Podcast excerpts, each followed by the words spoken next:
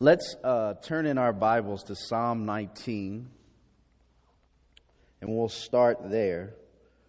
Um, Pastor Andrew told me that you guys have been going through the Multiply uh, series, the Francis Chan series. We're going to talk about what it means to be a disciple as far as getting in the Word of God and what that means. Um, for some of us, when we, when the Bible comes up, there's great joy, there's great anticipation. We love the book. We read the book. We have learned much from the book. Uh, we study it. We spend time in it. And, and that's when we hear the word Bible, we think, oh man, yes. But then let's be honest. There's some of us when we hear the word Bible or when you hear that we're going to talk about reading the Bible, sometimes there's guilt that comes upon us. Because maybe if we're honest, we don't really like to read it, or we don't read it, or we're too busy to read it, or it just, you know, we just don't know what to do with it once we get there. So my, my, my aim this morning is for us to be encouraged by the Word of God. Um, not for any of us to feel guilty, but rather for us to be just for, just really just pumped up to actually read it. And for those who are in the Word, I, I, pray that this encourages you to do it all the more. For those of us who are not in the Word, maybe uh, this will just spur us on to begin because there is great treasure there. Let me pray for us, and uh, we'll start with Psalm 19. Father God, in Jesus' name, I pray that by the power of the Holy Spirit, you would please speak to us. All of us in this room are in the midst of a battle where the flesh is warring against the spirit. Even as we sit in these pews and, are, and as we are here in this church, the battle rages on. So I pray, Holy Spirit, that you would be much louder than our flesh. For you are way more powerful than the enemy and our flesh. Please speak to us. God, we are not interested in just doing church today and going through the motions. And in order for that not to happen, God, we need you. I know that I could just get in preacher mode and do my thing, and I know that the people that are in these pews could get in church mode and just and hear it and go through the motions and leave. Lord we we are all in danger of this not being a sacred time. But father we're going to trust you that you want to speak to us. We're going to trust that church isn't the goal today but worship and transformation and change. So, God, for your glory and for your name's sake, change us as your people through the power of your word. In Christ's name I pray. Amen. Psalm 19, 7 through 11 says this The law of the Lord is perfect, reviving the soul. The testimony of the Lord is sure, making wise the simple. The precepts of the Lord are right, rejoicing the heart. The commandment of the Lord is pure, enlightening the eyes. The fear of the Lord is clean, enduring forever. The rules of the Lord are true and righteous altogether. More to be desired are they than gold, even much fine gold, sweeter also than honey and drippings of the honeycomb. Moreover, by them is your servant warned, and keeping them there is great reward. You know, I, I, think this is one of my favorite passages when it comes to describing the Bible. Um, it, it, it says some amazing things there. If you look at some of those verbs in this passage, it talks about it revives the soul. It talks about it rejoices the heart. It enlightens the eyes. It's to be desired more than gold. than anything else that this world can offer, essentially. It is a reward in and of itself. So, I, mean, when you think about that, when you see the Bible and begin to see it described in this way, how many of us, and we don't need to raise our hands, but how many of us actually, when we think of the Bible, we think of it in this way? Like that it's literally going to revive, to bring life to my weary soul. That it is going to rejoice, bring joy to my heart in a sorrowful world. Like oftentimes when we think of the Bible or think of reading the Bible, we, we, we, we sort of get bogged down with the details and forget what it really is. It is God wanting to speak to his people. To put it plainly so that it, all of us could understand. He is not trying to trick us. He is not trying to hide from us. He is not trying to just gather up a group of elite people who could actually understand it, but He actually wants us to go to it and begin to see that it is for us and that He is speaking to us. He wants to literally revive us through it. He wants to give us joy. Not superficial happiness in the fleeting things of this world, but actual joy to our heart. But yet, if we're honest, when we look at the Bible, sometimes it's more just about an obligation.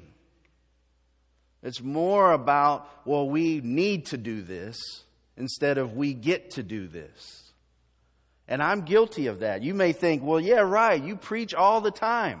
Well, that's the thing. I, even I can get caught up in this sort of rut where I'm just preparing sermons for people to hear instead of going to the Word of God and asking God to show me who He is, to revive my soul, to bring joy to my heart, like these type of things. Like I, I, I, I can get caught in the rut of just going through the motions, even as someone who is called to communicate the Word to people on a regular basis. Now, I hope I'm not the only one in here who could resonate with that, unless CLC is just the holiest church ever. I'm pretty sure that there are some in this room who will hear that and say, Yeah, I'm with you on that. You see, my, I, I want to ask the question why not? Why don't we treat the Bible for what it is? What are some reasons that we actually don't even get in the Word of God? What is the reasons why we don't want to spend time in it? What are some reasons that we just sort of have put it on the shelf? And yet, the only Bible for some of us that we ever hear is when we come here on Sundays. Why? Well, here's some things I think that we that that we could all relate to. We're all pretty busy. Would you guys agree with that? Like, I don't care if you're a teenager or if you're uh, 40 years old or 70 years old. We are all pretty busy. And we have things to do. we have lives to live. And we get busy. And when we get busy, we can get sucked in and lulled into this idea that, that we need, this is of utmost importance, staying busy and doing the things that are on our plate. You see, the only thing that gets us out of our busyness is when we slow down and begin to say, God, what in the world is my life about? And we begin to ask the hard questions, and then we have to go to the place where we can find those answers. So, busyness, I think, is an obvious one. How many of you, don't raise your hand, don't read the Bible because you just don't feel like you have time? Maybe five minutes here, 10 minutes there. And then when you don't actually do it, you, you feel guilty about it. And then another day comes and you say, today is the day. I'm going to read my Bible today. Today is the day I'm going to do this. And then you get busy and then it doesn't happen again and then you feel guilty. And then you wake up the next morning or that night and you say, you know what? Today is the day. I'm getting rid of all this. I'm going to get up early and then life happens and then next thing you know a week has went by and you're like man i still have not spent that quality time with god which makes church sweet by the way I mean, when you think about it, when, you, when you're able to come to a place and actually hear the Word of God and be fed and things like that, that's a great thing. But church will be much sweeter if those six days out of the week we're actually communing and connecting with God and His Word. Church will be much more meaningful to us, actually, if we connect with Him on a day to day basis. So, busyness is one. I think another one is, is just we misunderstand what the Word is for. What is the what is the Bible? I know for some of us it's pretty elementary and it's a simple answer, but I think that sometimes we just don't have a grasp of what the Bible is intended for. Not understanding the power and the purpose of it. For example, it's not a magic book. It's not like this book that we read and all of a sudden it just sort of all these magical things start to happen. It's not that. And I think some of us need to understand that because sometimes we go into the scriptures expecting that somehow like everything is going to be opened up to us and then like out of the, the text there'll be birds flying out and, and trees starting to grow. It's like this magical book. No, it's never intended to be that. Actually, it's intended to be much more than that than some sort of superficial, make me feel good type of thing. What is the Bible? It is intended to do way more than make us feel good for a day because we went through a ritual of reading it but yet we misunderstand what's going on. It's meant to be way more than that. And if we understand that we will be much more likely to crave it and rest in it if we just get into it, then I think this is a great opportunity for us just to, to just be basic here this morning. I'm not trying to be deep or anything like that. I just want us to begin to grasp some things and rejoice in some things this morning. So why don't we do it? Busyness? Lack of understanding. Sometimes we have a wrong view of what it is. We think it's some like this magical potion. But today I want to let the Bible speak for itself about what it really is. So what we're going to do is we're going to talk about what the Bible says about itself. Then we're going to talk about the goal of reading the Bible and then the prize of reading the Bible and then some very basic, simple, practical things that help us do it, okay? So let's just be practical. We're going to put on our practical hats and just start to say, okay, let's look at this in the proper perspective. First of all, what does the Bible say about itself? I just want to highlight a few passages. First one, 2 Timothy 3:16, very very common passage.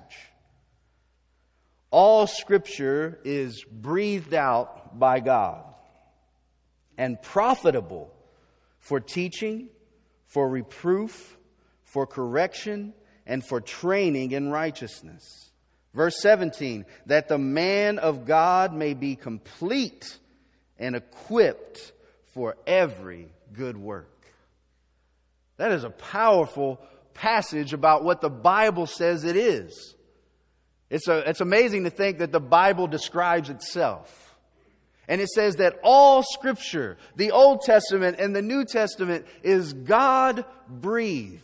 That is the same um, Greek word that is used in the Greek Old Testament when in Genesis chapter 1 it talks about that the Spirit of God was hovering over the waters and it was breathing life into things. It was breathing life into Adam. And that is the same concept there, that the scripture is God breathing life to us. I wonder if we would stop and think of the Bible in this way, if we would be more likely to, to grasp a hold of it. God, who spoke everything into existence, who breathed life into you and I, has given us a book where He has done the same thing. He has breathed life into it and said, Here, take this life and find life in it. It says that it is profitable. It's not just something that we do out of religious obligation, but it actually has the power to do something. It does something in our life. There is profit, there is gain from it. It teaches, it corrects, it trains, it brings wholeness, and equips us for good works. It actually, in verse 17, it says that the man of God may be complete. That idea right there of complete is the word that, that, that means wholeness. To be a whole person. Mind, body, and spirit, everything together in one sort of unison, um, um, working together. And it's like, that's what the Bible says that it will actually do for us. To make us whole. So much of our Christian lives is the dichotomy. We have our work life, and then we have our Christian church life. We have this over here that's a compartment, and then we have this over here that's a compartment. But the Bible actually, it says, if the Word of God is true, that it wants to bring all those things together to where we are complete, we are whole. I mean, that's a powerful statement that the Bible makes about itself, that it has the power to actually do that, to make sense of our busyness, to make sense of our chaotic lives and all the things that are on our checklist. It wants to bring it together and actually bring purpose and life to it. Some of us, I know for a fact in this room, we are running the race. But there is no joy there is no real meaning. There is no real purpose. We're just going through the motions. And God is saying that in the Word of God, when we find Him, He actually wants to make sense of this chaotic life. So that we would be whole, complete, brought together, is what that word means in the original language. And then it says, and equips us for good works. It only, not only gives us this sort of idea of who God is and who we are, makes sense out of our life, but it propels us to actually go out and do something. You see, I think that church often is just church because often throughout the week we have never connected with God in a meaningful way. And then when we get here, when we get to a place like church, we're expecting, some of us are expecting big things to fill this gap for a whole week. Church isn't meant for that. Church actually is sort of the end of the week celebration of God's goodness and revelation of Himself to us.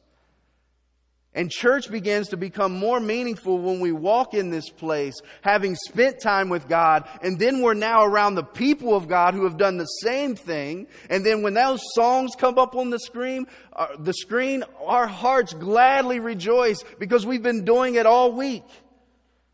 And songs become more than just worship songs. They become transformation songs. When you begin to hear a sermon because you've been in it and God has made you complete and whole and given you hope and purpose, then they're not just things that you fall asleep in. They're actually words of life and we anticipate them because in Psalm 19 it says they are sweeter than anything.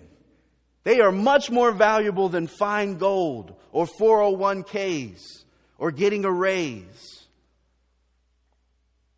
It, the Word of God wants to do this. So I'm not trying to make people feel bad. I want to encourage us because the Bible says it wants to do this with us.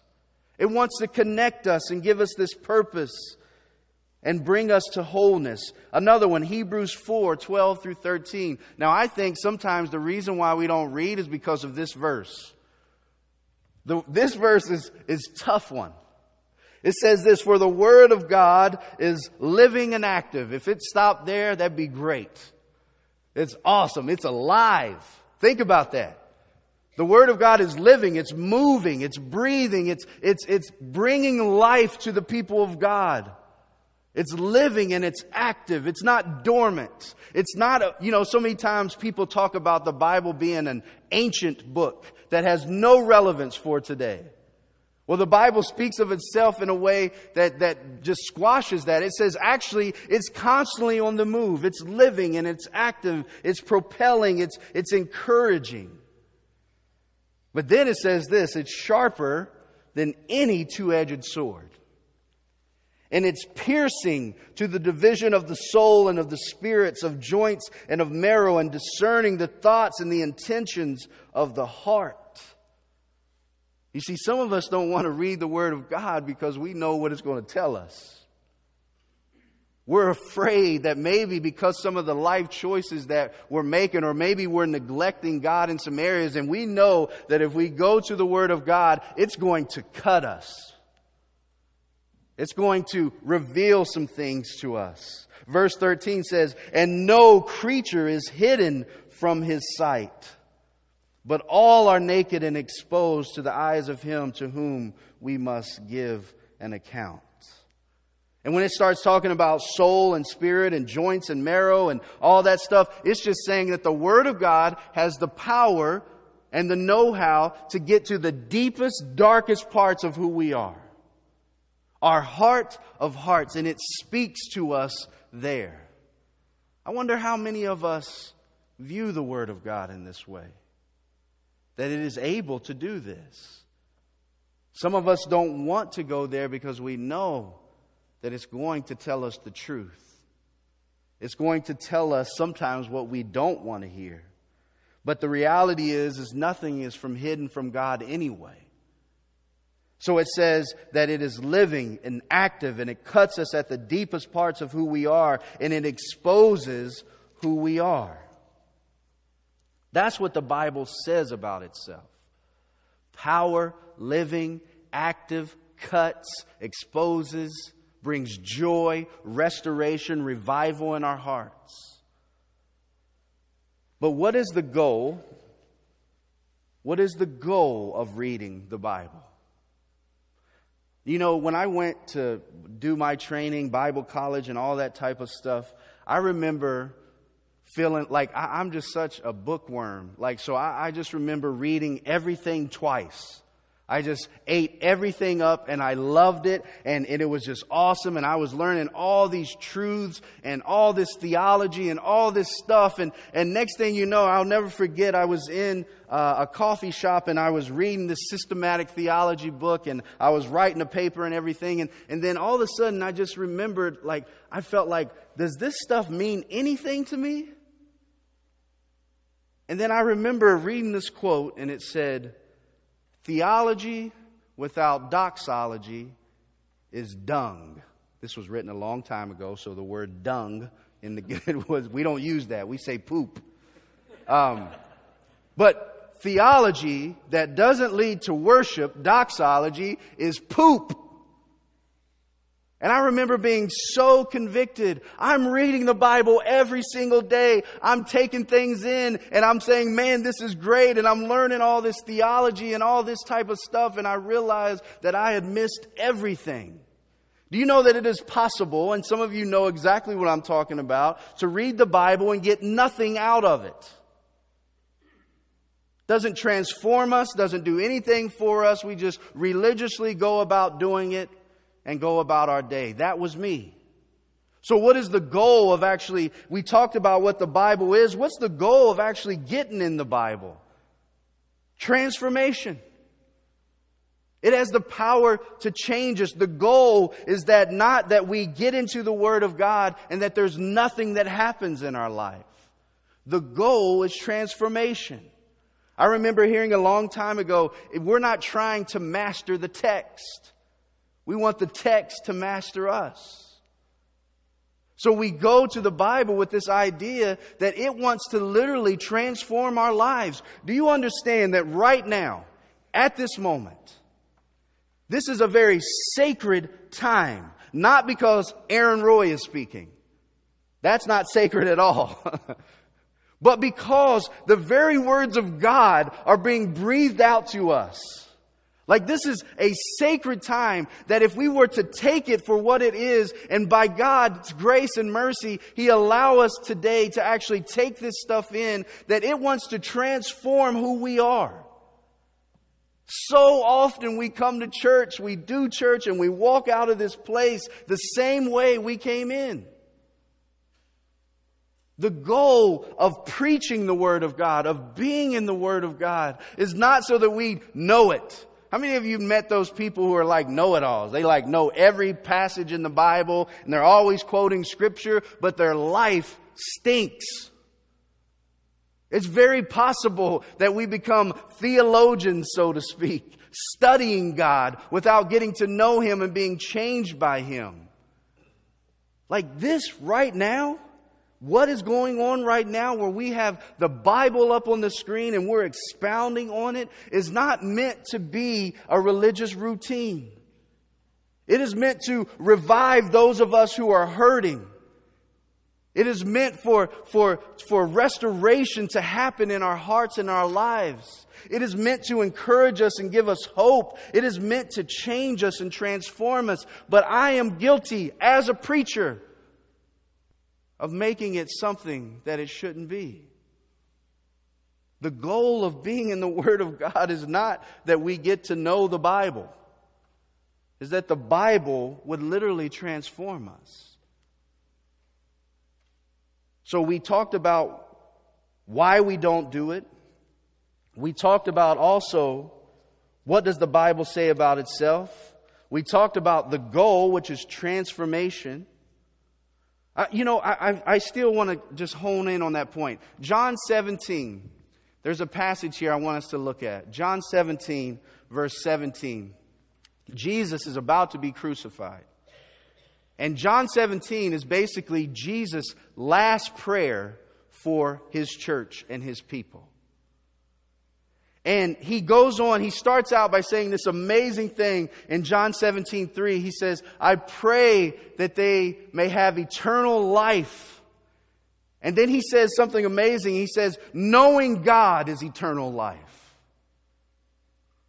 That's an amazing statement that he starts out with. He says, This is eternal life that they may know you. Eternal life for us, we think, is heaven and going and no pain and no suffering. There is part, that's part of it. But the thing that makes heaven so great is that God is there. And the sinfulness that you and I struggle with will be removed and we will be able to know God for who He is and see Him for who He is without all the drama and craziness. He said, This is eternal life that they may know you and whom you have sent. And then he goes on to say in this passage, sanctify, set apart, make them your people, brand them, is what this word means. In the truth. And then it says, Your word is truth. And as you have sent me into the world, so I have sent them into the world. And for their sake, I consecrate myself that they also may be sanctified in truth, which we just heard is His Word. You see, for Jesus, this is a big deal. For His people, He has sent them out to be the people of God.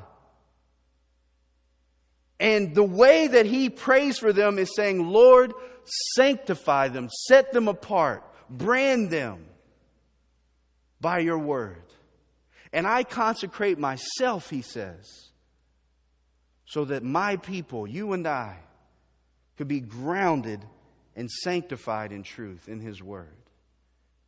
You see, Jesus, when He thought of the Bible, when He thought of Scripture and the power therein, it was a big deal for Him. It is how He says that we're to function in this world, and without it, we will not be sent out just like He is sent out into the world, just like He was sent to the world. Sanctify them with your truth. Your word is truth. Transformation is the goal of looking at the scriptures at a daily basis.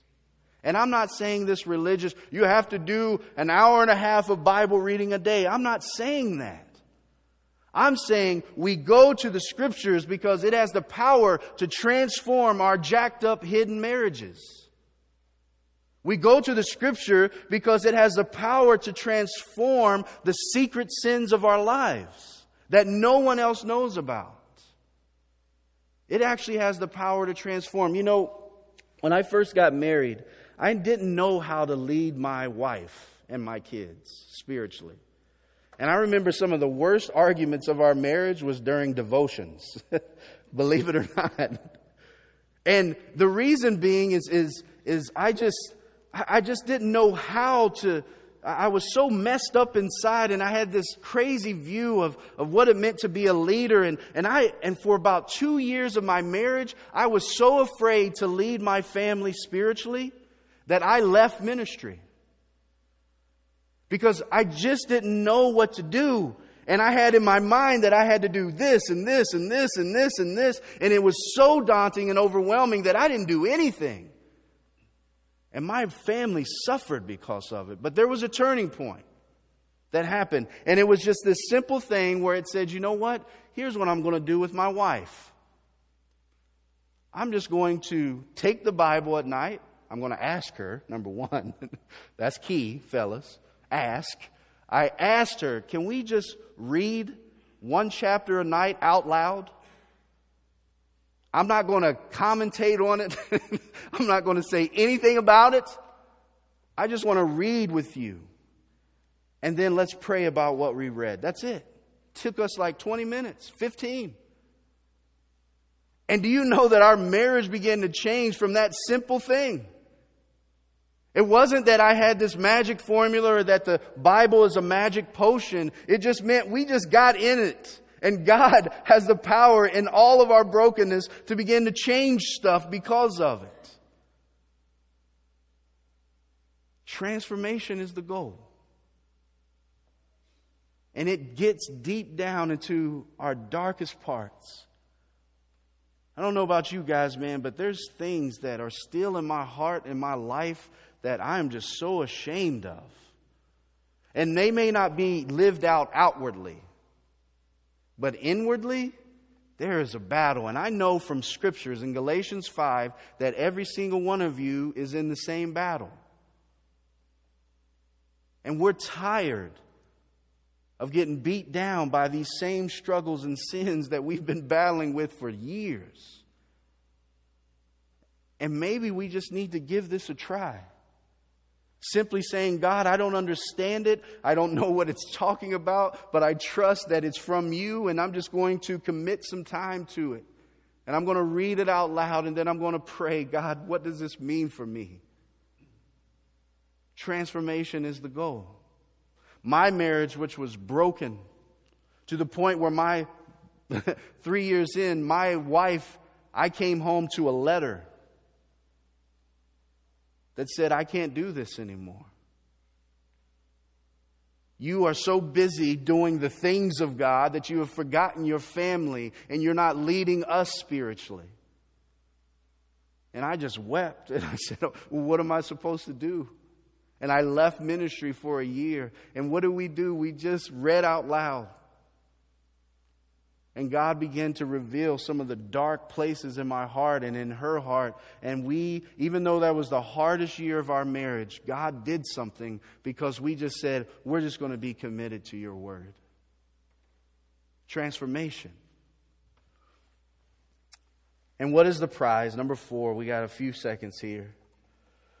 The goal is transformation. What is the prize?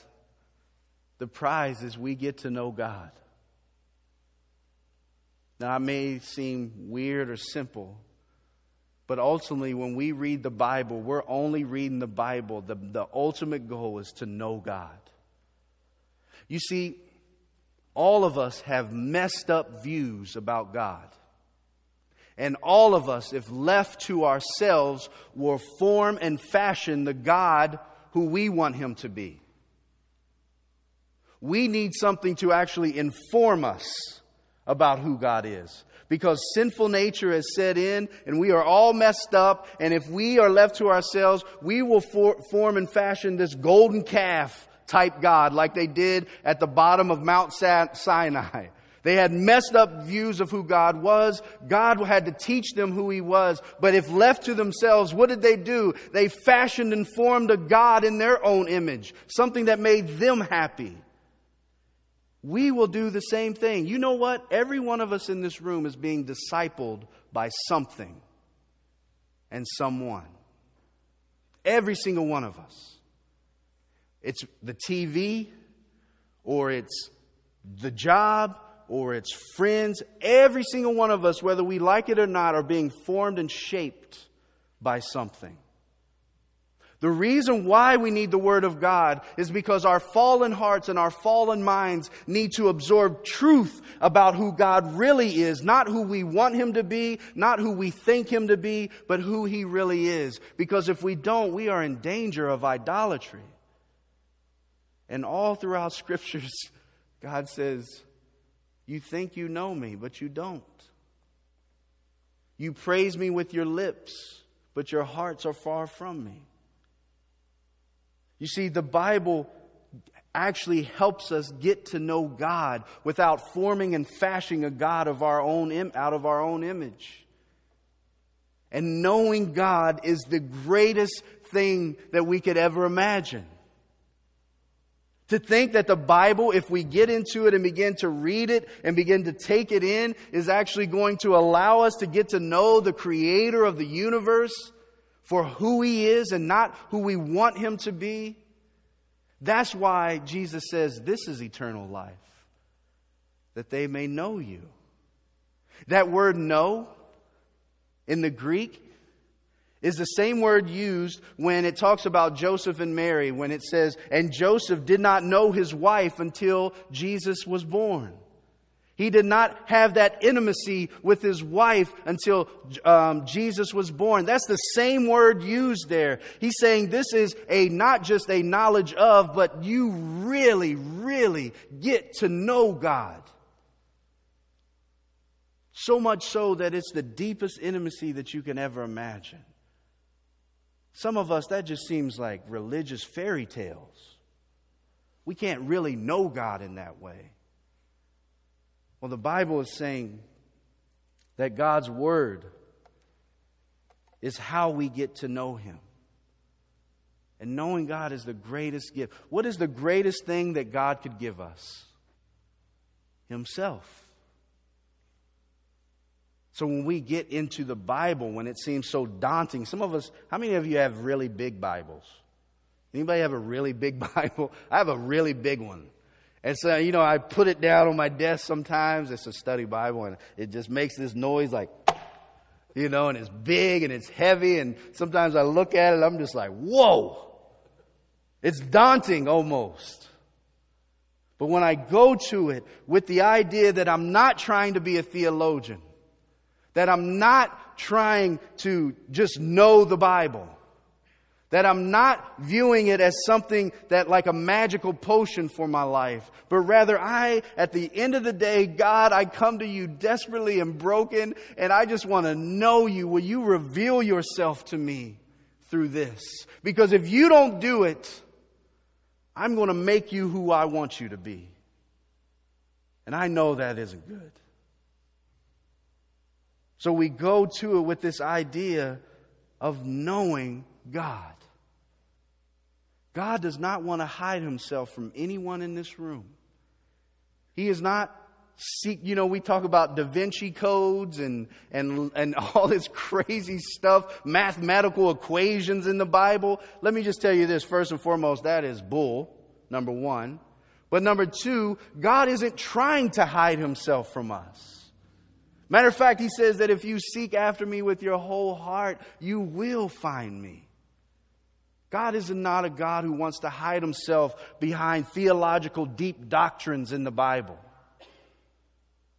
The Bible is meant for us to get to know him. Now, let me ask you this question Does that describe your relationship with God in closing? Like, I know him. I don't know the Bible per se, I don't know all the verses, but I know the God of the Bible. And the more I'm in there, the more I actually rejoice and find meaning and purpose?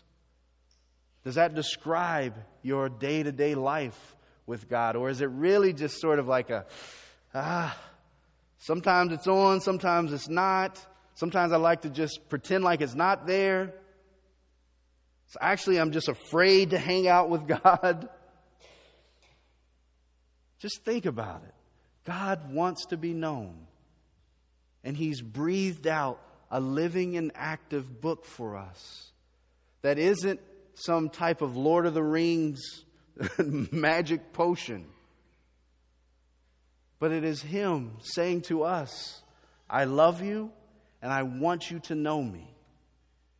So next time you open that Bible, take that posture of humility and of like, you know what, God, I, I don't get this. I don't know that I've ever read it for the right reasons. Matter of fact, my heart right now is skeptical. It's okay to say that to God. But then say, you know what, God, but I believe that you have given this so that I may know you. Lord, can you do that? And slowly but surely, God will reveal himself. This whole Francis Chan series has been about discipleship, the multiply thing. And in order for us to be Christ followers, we need to know Christ. And the greatest way for us to know who Christ is is to dive headlong and messed up and broken as we are, we dive right in and say, okay, I need to know this Jesus in a real way.